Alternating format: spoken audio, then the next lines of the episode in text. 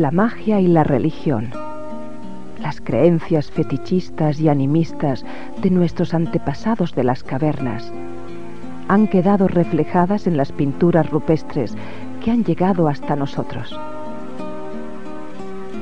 Ante nuestros ojos se perfila el universo primitivo pero real, que creó y valoró el hombre que pobló la tierra hace millones de años.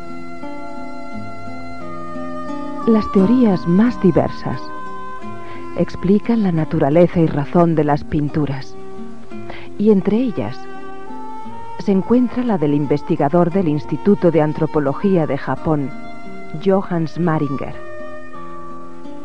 Este estudioso asegura que el hombre primitivo pintaba para garantizar su éxito en las batidas de caza, esenciales para procurarse el sustento. Según Maringer, antes de salir a cazar, el hombre prehistórico plasmaba en las paredes de su caverna los animales que deseaba capturar.